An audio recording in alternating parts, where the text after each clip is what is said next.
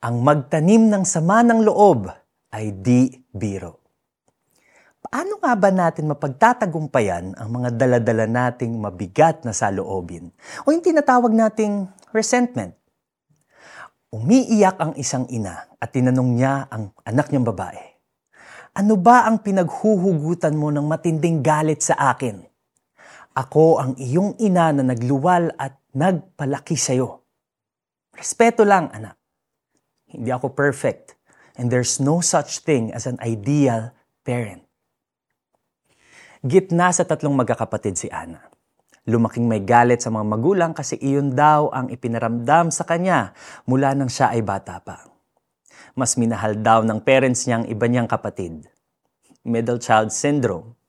Yan ang kinakaharap ng gitnang anak na may emotional setbacks.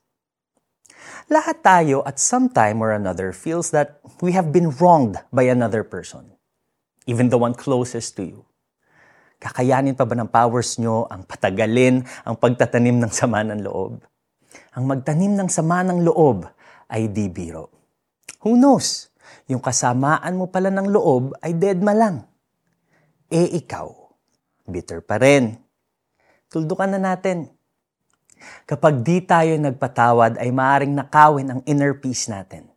Posible ring magkaroon tayo ng stress-related illness.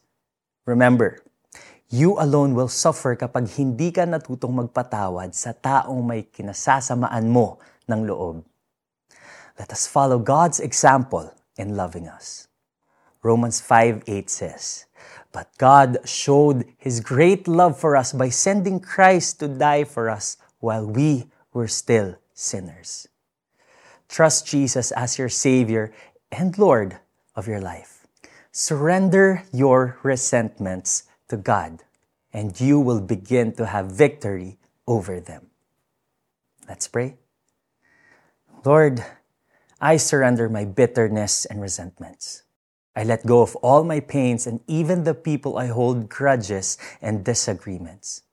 Teach me to forgive and forget in the name of Jesus. Amen. Makipag one-to-one ka kay God.